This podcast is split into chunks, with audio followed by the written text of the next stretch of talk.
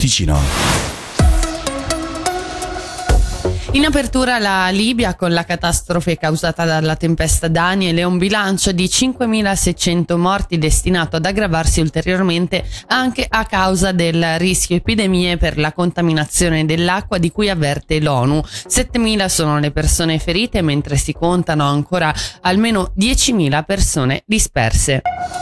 Negli Stati Uniti Hunter Biden, il figlio del presidente Joe Biden, è stato incriminato con tre capi di imputazione legati al possesso illegale di una pistola acquistata mentendo sul suo consumo di droga. Lo riferiscono i media statunitensi spiegando che rischia fino a 20 anni di carcere per le false dichiarazioni e 5 anni per il possesso dell'arma.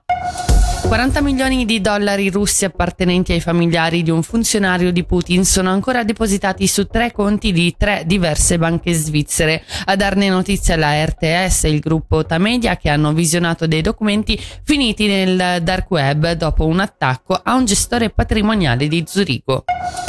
L'UNESCO ci ripensa e non inserisce Venezia nella lista dei patrimoni a rischio. È stato deciso ieri in occasione della 45esima sessione in Arabia Saudita. A pesare su questa decisione il ticket da 5 euro per limitare il turismo approvato negli scorsi giorni. Ora le previsioni del tempo per il Ticino, oggi nuvolosità a bassa quota estese, soprattutto al mattino ancora qualche rovescio, nel pomeriggio previste schiarite temperature fino a 23 gradi.